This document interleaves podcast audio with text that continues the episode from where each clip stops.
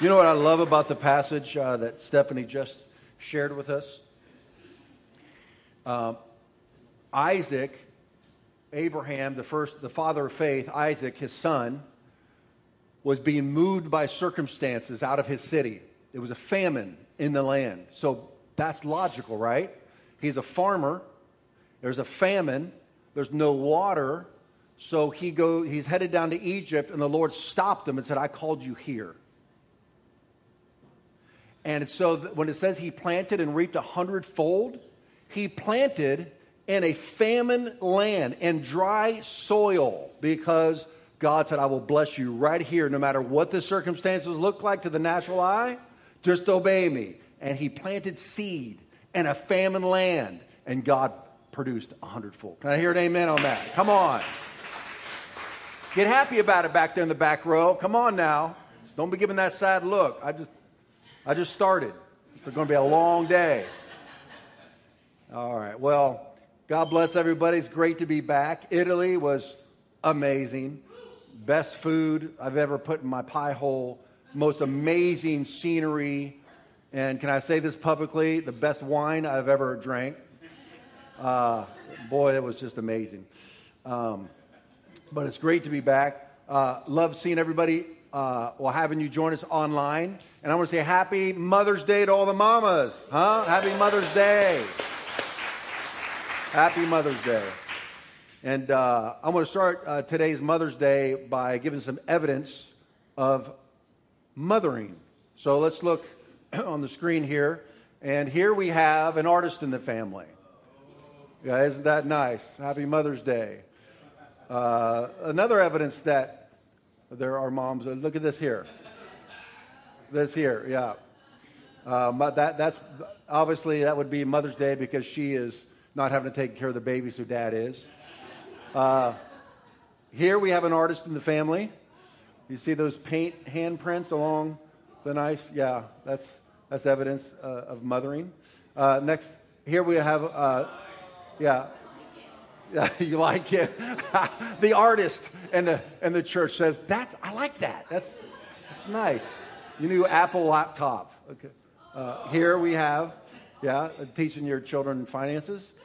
Uh, the next one we have, uh, well, you just got to find the apple that tastes right, right? Yeah, yeah. Uh, the next one we have here is uh, helping with gardening.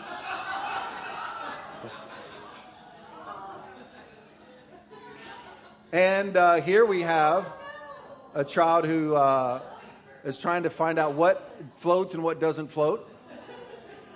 And then, uh, and then saving the best for last is everybody needs a horse in the bedroom. Happy Mother's Day.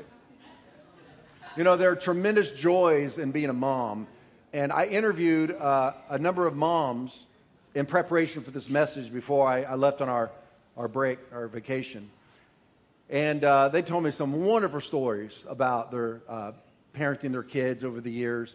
But honestly, I felt strongly that the Lord wanted me to talk about uh, this how He is with you in the difficult times of mothering. Now, this message applies to everybody because God is with everyone in their deepest, darkest valleys. But I'm tailoring this to moms today because I really believe the Lord wants me to minister to moms today, not just uh, moms that uh, are raising children right now, but moms who have raised children, but they're still moms. And from what I've heard, now my oldest is 23, what I've heard, I thought I was totally delusional. I thought when they turned 18 and moved out that parenting was over.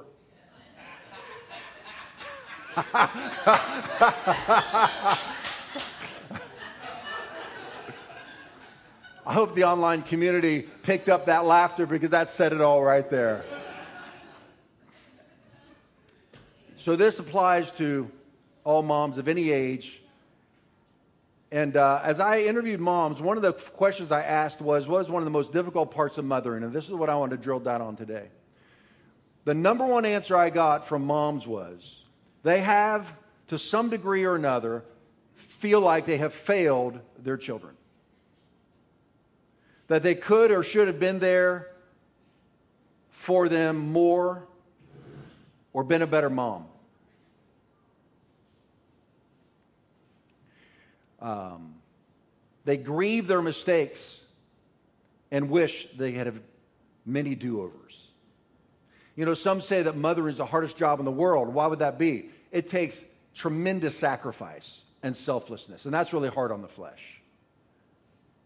Like you have to set your agenda aside and take care of your children. It takes extraordinary patience and profound wisdom. It takes tremendous physical stamina. I mean, when they're young, forget about sleep. Right? I mean, I remember nap times were heaven on earth. And then when you'd finally get them to sleep, and then somebody calls you, the phone rings, and somebody knocks on the door, it's a salesperson at the door and wakes up the baby, you're dead. Right? I mean, I can't, you just, because you can't get them back to sleep. And then there's the trust issue, which is when it's all said and done, you just hope they're going to be okay. They're going to turn out, turn out all right. And that's why so many moms carry so much guilt and shame and fear and anxiety that their mothering isn't going to be sufficient enough for their kids to turn out okay and be successful and be happy and be healthy in life. Uh, one mom says that she was in remorse for years because she had overreacted in uh, disciplining her daughter when she shouldn't have. Once she learned the whole story, she had come down on her daughter, and then she got some new information. She's like, oh my gosh. She says she lived in remorse for years over that. She finally came to her daughter to ask for forgiveness years later. And, her, and she said, her daughter said, I don't even remember that. I don't even know what you're talking about. I've done that before, right? And I've come to ask forgiveness, and they said the same thing. I don't remember that. I'm like, oh, you better remember it because I have been suffering for years. Moms, God, I want to say this to you God does not require you nor expect you to be perfect. So don't expect yourself to be a perfect mom. You're not going to be. You were raised by imperfect parents. You're, you're raising imperfectly. Uh, you're raising your kids imperfectly. And contrary to popular opinion, they are going to raise their kids imperfectly as well. They're going to be in adult counseling just like you are. It's just part of it. I'm sorry to say that. It's just part of it. There are times I'll say every once in a while to my kids, oh, you're going to be in adult, in adult counseling for that one. I'm sorry. Right? I mean, well, it's true. We live in an imperfect world. So many moms wish they could have some do overs. But let me tell you something your kids need a few do overs too, don't you think? Yeah. We're all imperfect. We live in an imperfect world, a fallen uh, human race, and it just is what it is. I used to live in so much remorse over my past mistakes, and I lost my joy. Um, uh, never wanted to make another mistake to damage my kids. But after so many years and so many kids, I've adopted a whole, whole different philosophy. Just do your best and then take a nap. Yeah. Yeah. Just do your best. Can you do better than your best? I mean, a sincere question. Can you do better than your best? No. And your best isn't going to be good enough.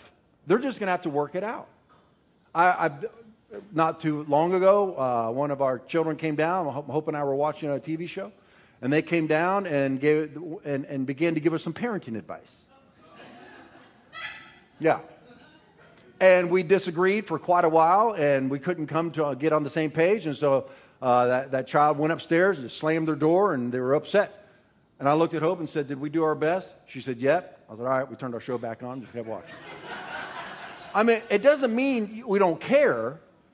It, it just, it, it, it just means you can't do better than your best and then we're all just going to have to work it out.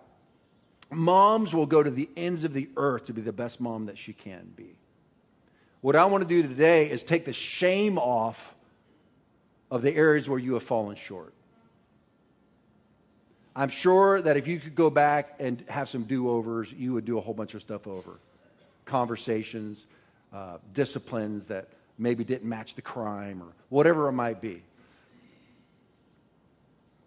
but you just can't. What does God say about this? In Romans 3:23 it says for everyone, everybody say everyone. everyone. Yeah, say it again, everyone. everyone. For everyone has sinned and fallen short of God's glorious standard. And guess what? Guess what? Adam and Eve had a pretty good dad.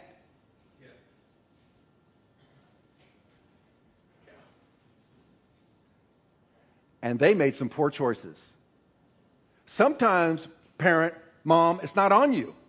Sorry, kids, it's Mother's Day. Sometimes it's on the kid. I had one teenager say to me one time, How could my brother and I be raised in the same household and go two completely different directions? Free will. God's given choice. And we're going to see today, we're going to look at a passage of Scripture today where God uses imperfect people to fulfill his perfect plan. Can I hear an amen on that? Amen.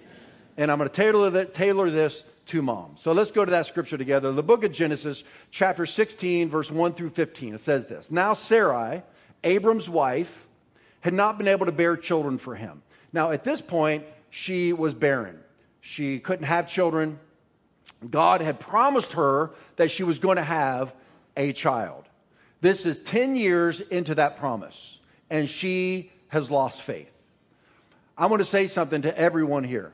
When God gives you a prophetic promise, it's going to take a lot longer for that promise to come to pass than you're comfortable with. When He gives you a promise, it's so full of faith and so full of energy and so exciting. But when you look throughout the scriptures, you look at the stories in the Bible, you look at church history, you look at your own history if you walked with God for any time, He gives you a promise and it just feels like it's going to come to pass in the morning. And then a year goes by, and five years goes by, and 10 years goes by. I'm sorry, it's just, it's Bible. For them, it ended up being 25 years. For David, it was 18 years. For Joseph, it was 13 years. For Paul, after he got called to preach, was 15 years. And the bigger the promise, usually the longer the wait. Because the Lord is developing things in you along the way. And so Sarah had decided that she was going to have to help God's promise come to pass. Anybody ever done that before? You're like, I think I need to help God out with this, right? Okay. But she had an Egyptian servant named Hagar. So Sarah says to Abram, The Lord has prevented me from having children. Yeah, but that was a divine purpose for that. He was he promised her a child and then he withheld her from having children for his divine purpose, which would wait until her body was completely past the physical uh, ability to produce children so that he could produce a miracle child. You see, when God gives you a promise, and maybe it's for your children, God gives you a promise. Sometimes to be darkest before the dawn. Sometimes it's going to look like there's no way this is going to come to pass. But if God has given you a promise, you've got to hang on to that promise, no matter what it looks like.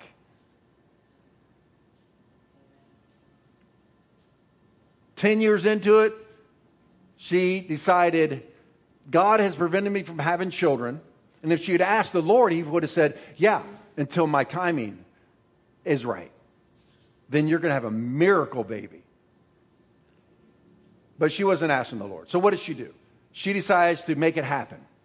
The Lord prevented me from having children. Go and sleep with my servant. Mistake number one. Perhaps I can have children through her. And Abraham agreed. Mistake number two. Abraham agreed with Sarah's proposal. So Sarah, Abraham's wife, took Hagar, the Egyptian servant, and gave her to Abraham as a wife. This happened 10 years after Abram had settled in the land of Canaan. That's how I know it was 10 years from the day that God gave Abraham the promise that you're going to have a miracle child. So Abram had sexual relations with Hagar and she became pregnant. But when Hagar knew she was pregnant, she began to treat her boss, her mistress, Sarai, with contempt. Problem mistake number three or four, wherever we are. This is like this is like a first biblical cat fight of biblical proportions, too. And let's see how the dude responds. Ready? Then Sarai says to Abraham, This is all your fault. He's like,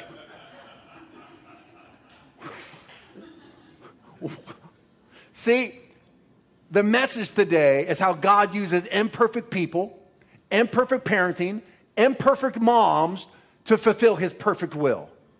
Who else does he have to work with? There's only one perfect person ever on the planet. What was his name? His name is Jesus, not you. That's why I say you can only do your best and then take a nap. Just say, I'm sorry.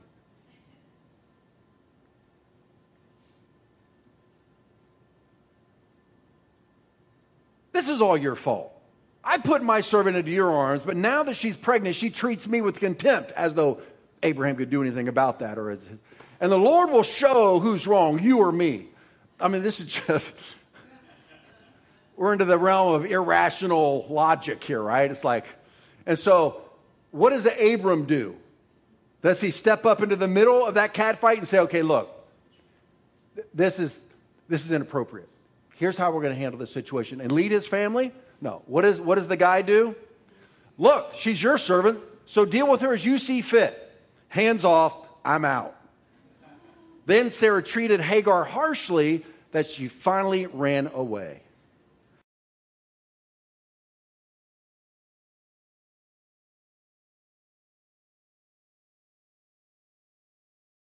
Three. I mean, look at his early, his first disciples. Look at those guys, right? Arguing about who's going to be the greatest and, you know, wanting to call fire down on cities. And Jesus is like, oy vey, right? I'm, I'm not here to destroy people's lives. I'm here to save them, you guys. I mean, you know, he only has us. So, moms, don't be so hard on yourself. That should be the title of my message today. Moms, don't be so hard on yourself.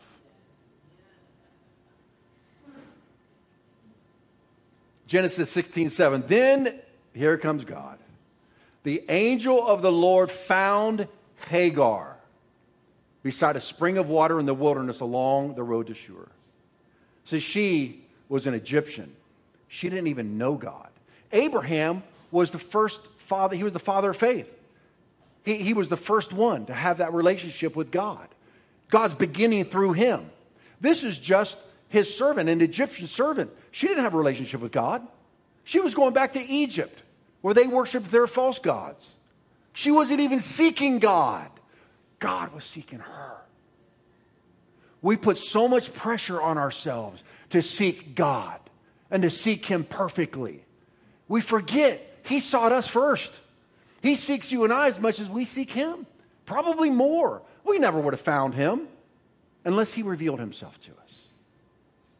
God so mercifully saw how Hagar was mishandled and mistreated. Some of you moms have been mishandled, you've been mistreated, you've been abandoned, you've been rejected. And God sees you. He feels you. He's with you. He's for you. He understands everything. All the circumstances, your heart, what you've gone through, and he comes to you. The Bible says that God is near the brokenhearted, and he saves those who are crushed in spirit. He's easily touched with our weaknesses. He understands that the depth of a mom's love is like a torrent. It is a wave. That's why we say mama bear, right? I mean, the love of a mother is so powerful. That's why the pain is so deep. That's why you carry this burden of doing the best job you can as a mom and you you berate yourself when you don't do it perfectly or just right, or you, you, you, you cause harm to your children because you just overreacted or whatever your issue might be. Why do you care so much? Because God has put the love of a mom in your, a, a protective love in your heart for your children. God understands that. He goes and he finds Hagar And he says to her, the angel said to her, Hagar. He knew her name. Could you imagine being Hagar? I want to move this because every time I look at you, I see a microphone in your face. Could you imagine being Hagar? Here's an Egyptian, doesn't know the God of the universes at all. She has been abandoned, rejected by her husband, cast out of her home uh, on, the, on the bad end of a cat fight. She's destitute, pregnant, alone. Hagar calls her by her name. God is so personal. He knows your name. Then he says this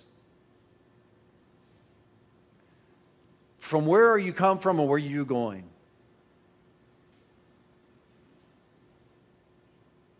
I'm running away from my mistress, Sarah.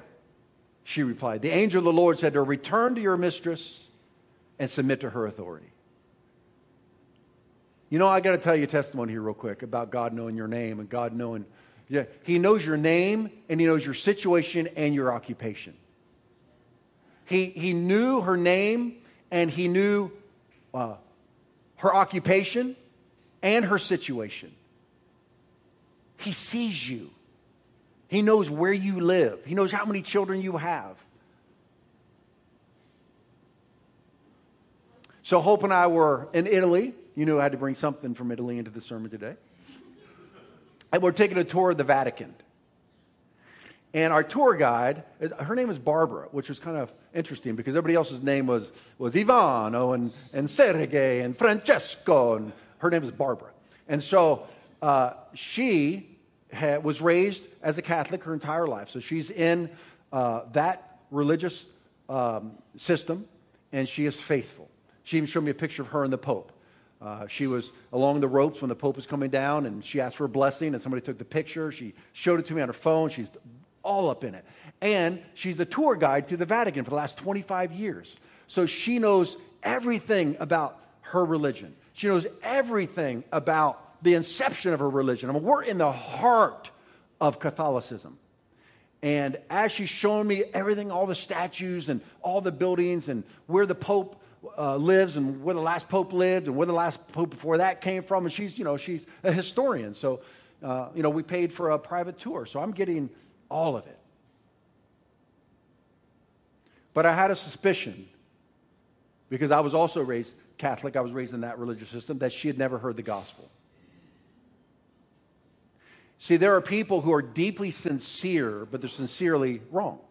They're deeply sincere about their faith. They are faithful, they're sacrificial, they are committed, they're worshipers. Paul said his countrymen had, had, had uh, zeal without knowledge. You can be zealous about your faith, but you lack knowledge. She was deeply zealous, like in a good sense, about her faith that was the way she was worshiping God. That's the only way she'd ever been taught. But you see, I was taught that same way. And I know the difference between that and the gospel. And so, as we're standing in line to go back into the Vatican from another door to see something else, we're standing in this long line. I thought, I'm just going to share the gospel with her. And so, I, for about two minutes, I talked to her. I said, Did you know? As she was showing me all the statues and everything, that's where the Pope comes out out on that balcony. And I was there when he talked. I said, Did you know the salvation is a free gift? She looked at me. She didn't even know what I was talking about. And so I talked to her about how. I said, see all these statues, see all these buildings and, and, and the Vatican. And all. I said, none of this will save you. None of this will save you. And she's just staring at me.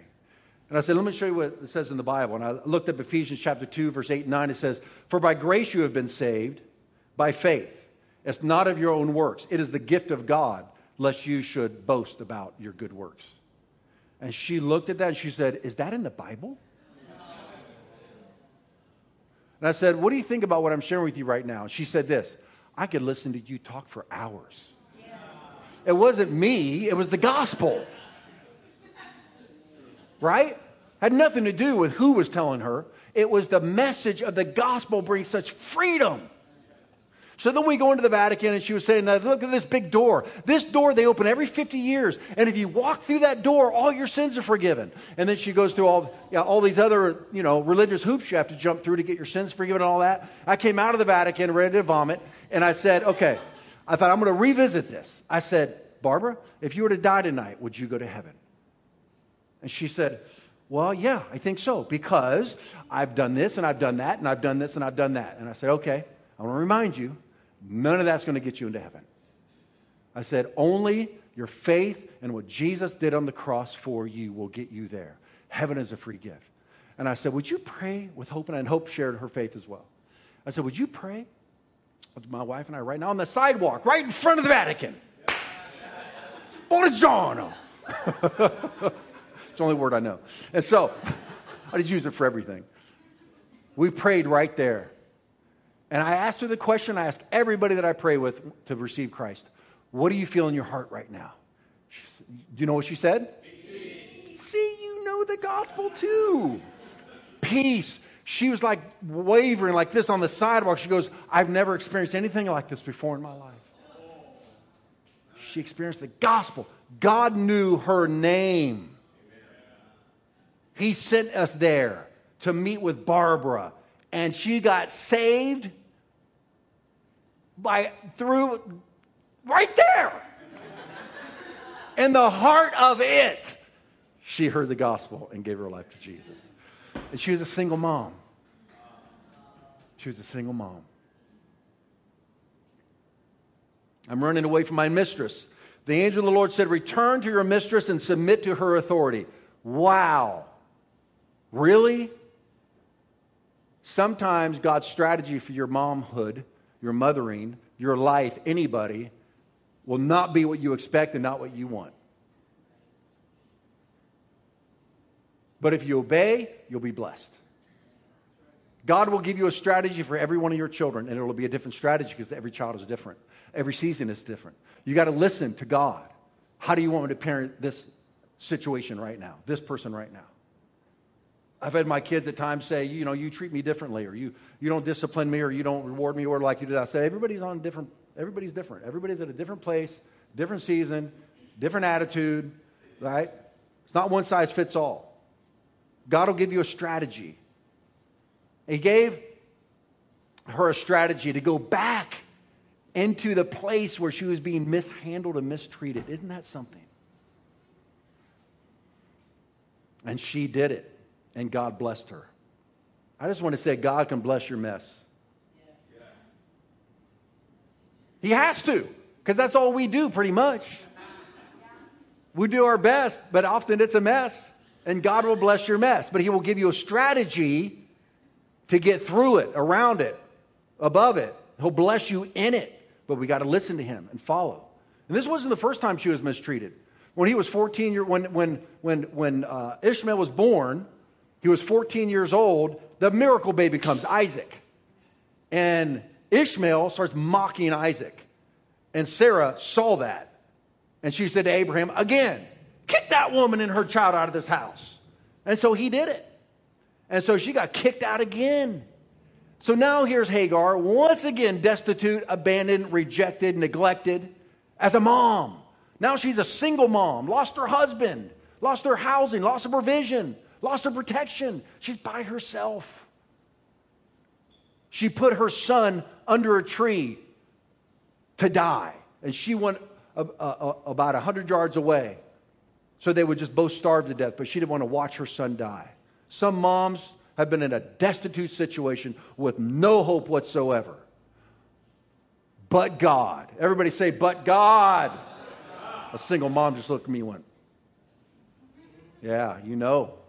You know. God appeared to her there also. It's another story, a few chapters later. God shows up to Hagar again. And it says he opened her eyes, and there was a well full of water. Wow. Our God. What? That doesn't even make sense. She's in the desert, there's no water. God opens her eyes to see a well full of water. And it wasn't just a vision, she actually got water from it. Yeah. Hmm. How does that work? I have no idea. But God can do whatever God wants to do. He can give you supernatural water from a supernatural vision that you can actually drink. and then he blesses her son and makes him a great nation. God will bless your mess. Mm.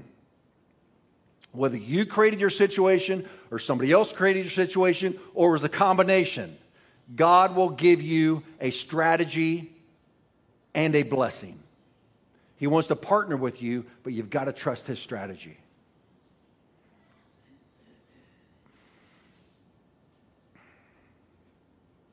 I remember your situation, Michaela, where you were about to go into court for child custody. And the Lord told you not to defend yourself and to just say nothing. And your lawyer was like, That's the dumbest strategy I've ever heard. But you said, This is what God told me. And I was going to say, You remember that? But it's like, Duh. It's like, yeah, do I? And you went into court and you experienced favor from the judge. It was such a supernatural strategy, so dumb from human standards. But God controls everything and everyone. He's the God of all flesh. So have faith. Have faith in the journey that God is all over it and just keep listening and obeying. All right, Mama Bear? All right. God can take your mistakes and make them to masterpieces of His grace. This scripture came up in my heart while I was preparing this, and so I don't quite know why, but I'm just going to share it because it's for someone. God can take, even if you created the mess yourself, God can literally take that mess and turn it into a blessing. Look what he says when Israel put themselves into uh, a place of suffering because of their own disobedience. God says to Israel in Hosea chapter 2, verse 14 and 15, Therefore, behold, I will allure her. That means I will draw her and will bring her into the wilderness. That's not like a destitute place, that's a place of privacy. I will draw her into a place of privacy and speak comfort to her. I will give her her vineyards from there. It's from that place, Mom, when you get alone with the Lord, that place of privacy, He will speak comfort to you. And from that place, He will give you your vineyards. In other words, it's from that place, Mom, He will speak to you, comfort you, and give you vision and hope from that place of privacy. And then He says this, and I will turn the valley of trouble, that's what the valley of Achor is, into a door of hope. That is amazing that God can take the very valley of trouble that you created and turn it into a door of hope. So good.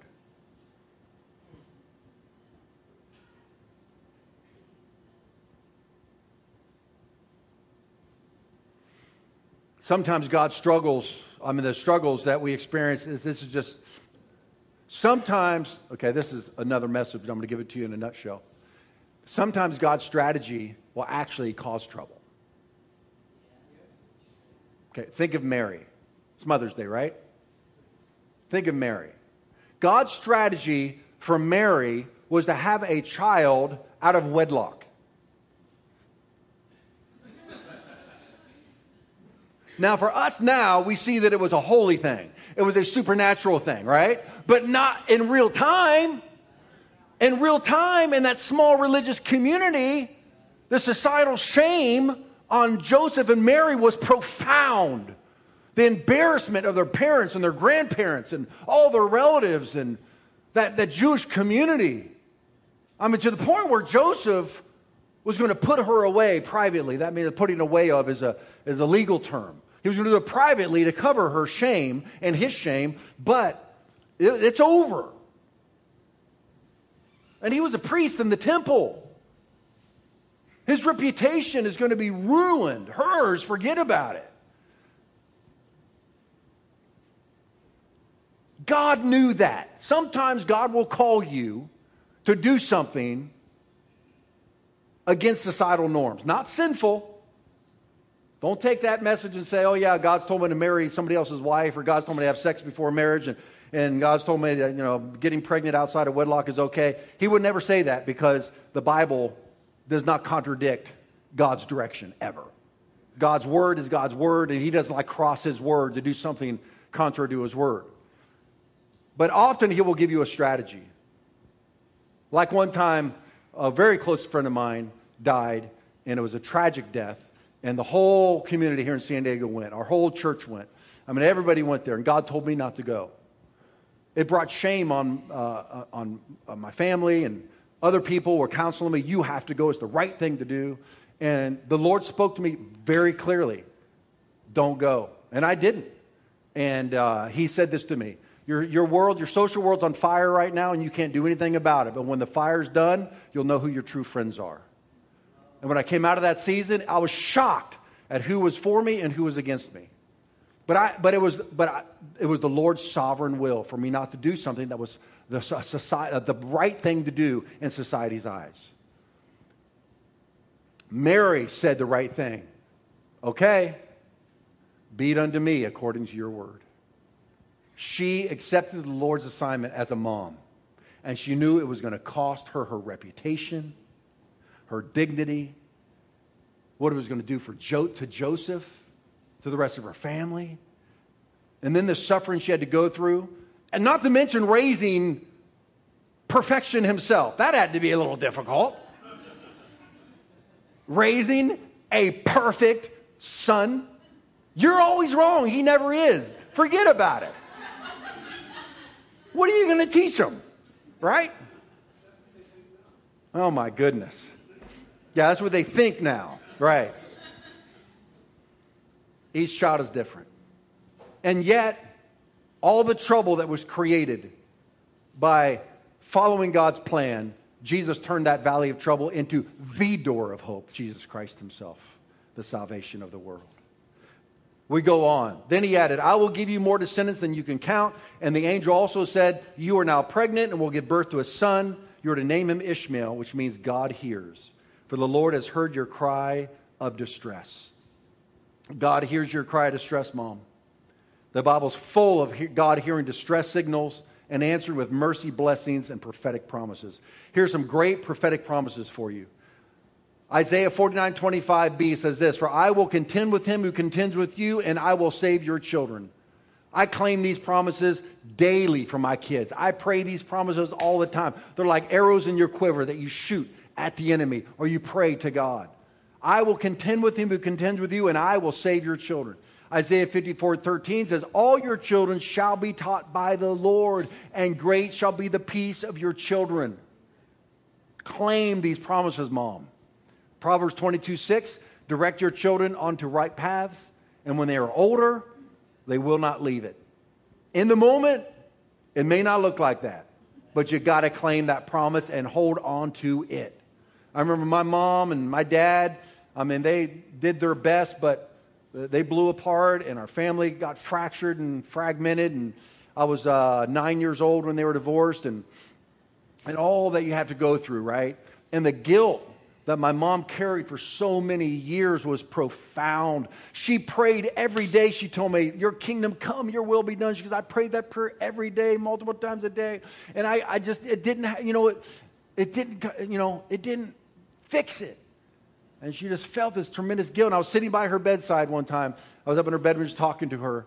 And she said, You know, your guys' is, you know, uh, what you are going through or been through or who you are, whatever, it's, it's like, it's my fault, you know. Because, and I said, Mom, two of your sons are preachers. I said, two of your children are preachers. And she said, actually four, because my two sisters can outpreach me any day and twice on Sundays.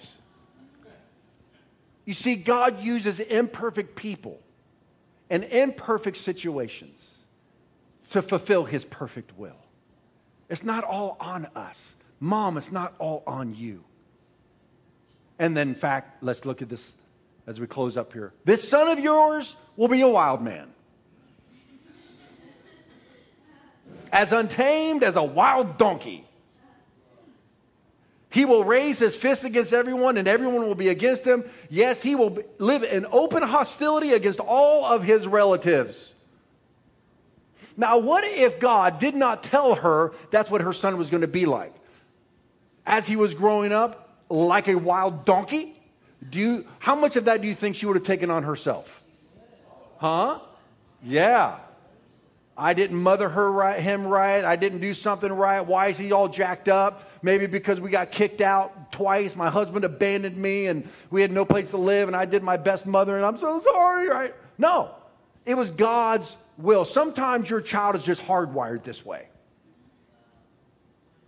You know, there's nature and there's nurture, but nature is a big part of it. Sometimes you can't do anything about it. It's between them and God.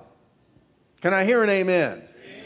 I remember one of our children, he's in the bassinet next to our bed. Every night, his fist is straight up in the air like this. I, was, I thought, uh oh. yeah, and we've had some uh ohs, right?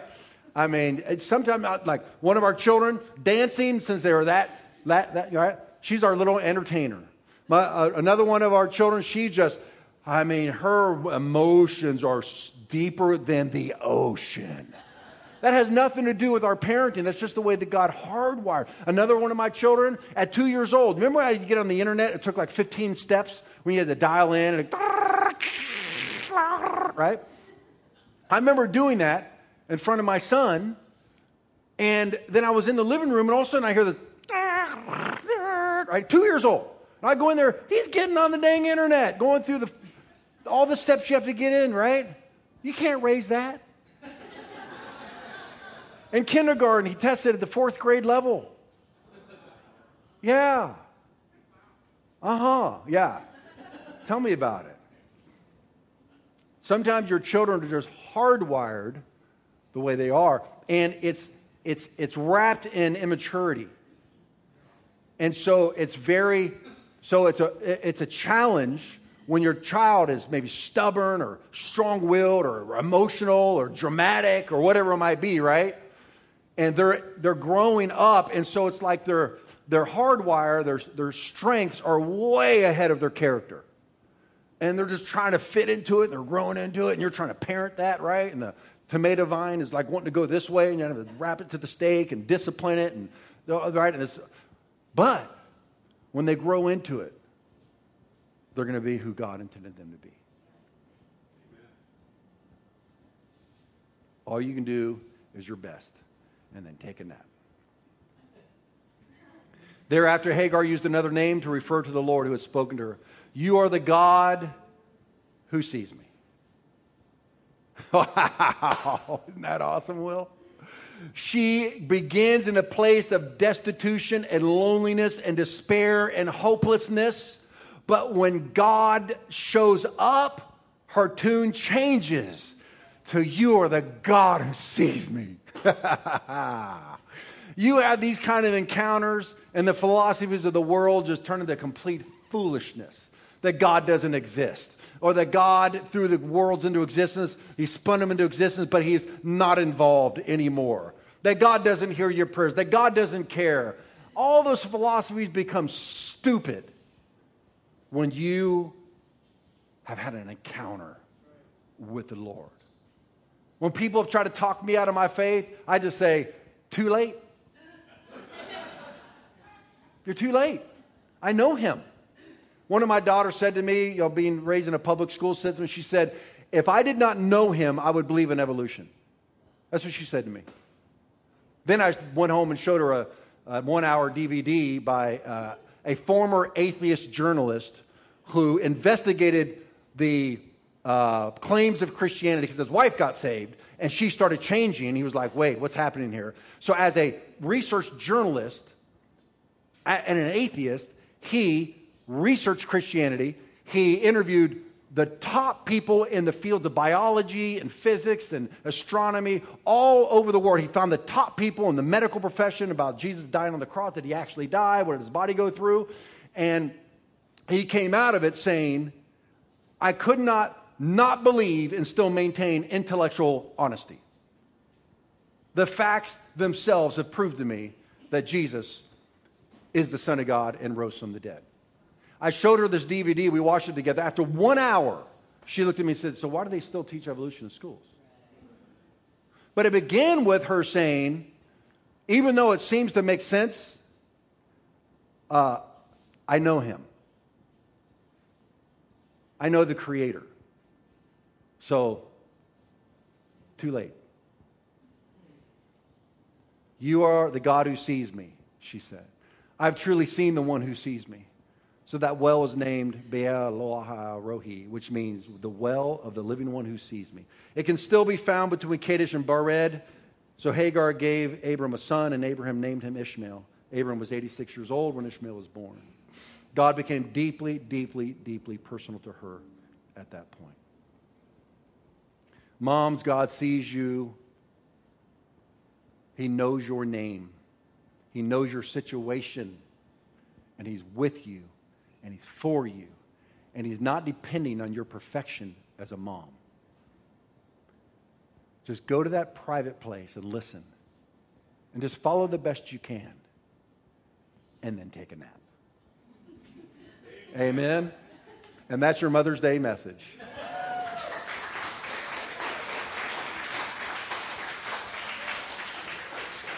And I got one scripture for the children today.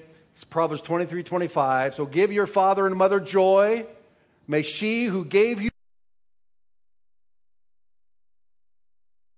to make your mom happy today. It's Mother's Day. Amen. Amen. All right. I'm going to ask all the moms and all the moms in the room to please stand, and we're going to pray a blessing over you today. Moms online, we're praying over you as well. Come on, let's stretch your hands out toward these mamas. They carry the love of God in their heart for their children, their grandchildren, and their great grandchildren. Lord, we bless them. We pray the shame will be removed by the power of your preached word today. Truth. May they never again, Lord, bear the burden of shame and guilt from not doing things perfectly. You've never required that of them. May they release themselves, Lord, into your grace. Lord, we pray that these mamas will trust that you can bless the mess anyway, that you're sovereign, good. You need to stand. You're a mama. Bless you. I know you missed the instruction. You're going to get in on it. We bless them, Lord. We bless them. We bless them. Bless these moms. I'm going to ask the moms to come up. Would you just come on up here? We're going to bless you. We're going to prophesy over you. Come on, moms. Amen. Let's give thanks for these moms. Come on, church. Let's give thanks for these mamas. All right, here we go. All right. Dennis and April and Gary and Rick, come on up here. Let's lay hands on these moms. Let's pray over and bless them and prophesy. Anybody on the prayer teams, you're welcome to come up and bless these ladies. All right. Just hands open, heavenward. We bless you, Mama. We bless you, bless you with the peace of God, the wisdom of God. God has chosen you to be their mom. He knew what he was doing when he chose you to be their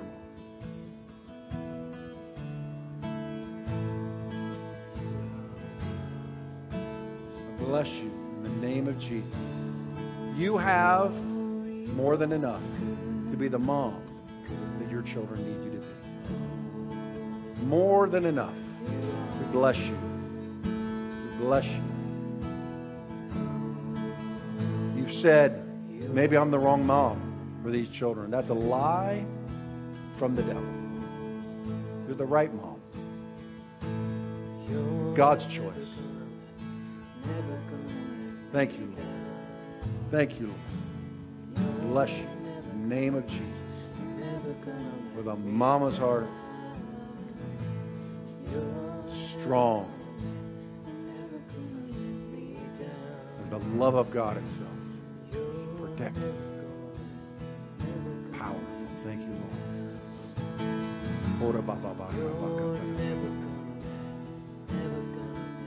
Thank you, Lord, for the wisdom. I pray, Lord, that Kathy's daughter would have ears to hear, hearts to receive the wisdom of God that comes through Kathy. May Kathy have a tremendous amount of joy, Lord. I pray your joy would break open in her, Lord. I thank you for Miss Brenda. Bless her,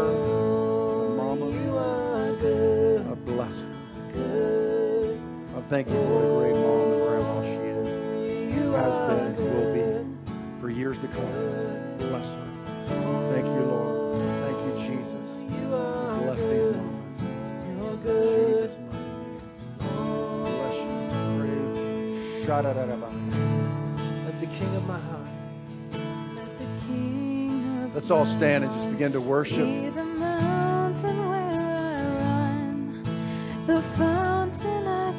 On, mamas, worship. Oh, Let's worship him. Woo! Come on. Let the King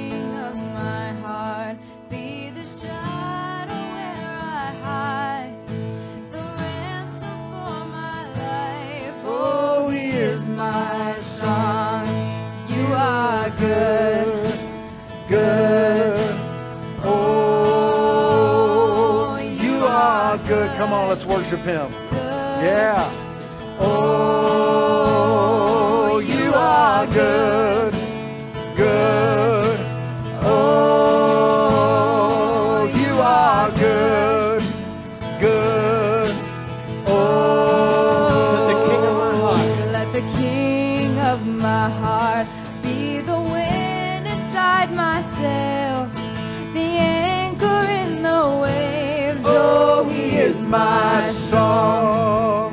Let the King of my heart be the fire inside my veins, the echo of my days. Oh, He is My song, you are good, good.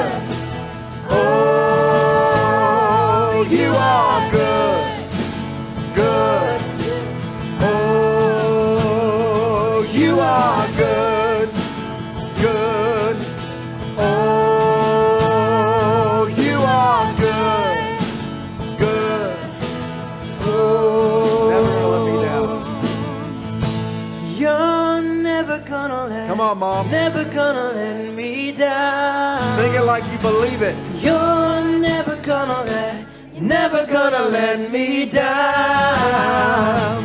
You're never gonna let, never gonna let me down.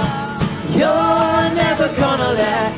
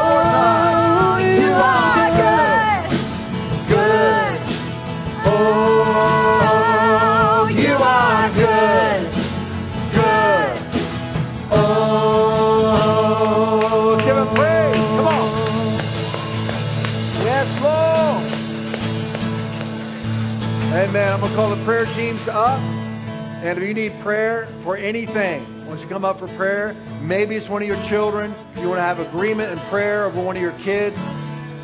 Uh, they may, you may get prophecy. You may get healing, experience a miracle. If you've never given your life to Jesus, come on up front. Let them pray with you. If you've never given your life to Jesus, just pray a prayer that goes like this Lord, I believe you died for my sins. I believe God raised you from the dead. I receive you as the Savior of my, my soul. I receive you now. You pray that prayer, the Lord is going to forgive you your sins, fill you with His Spirit, and you're going to experience His peace. In Jesus' name. God bless you, family. Happy Mother's Day. Have a great afternoon.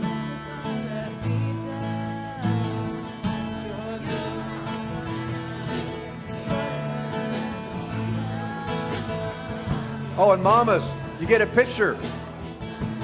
Moms, you guys get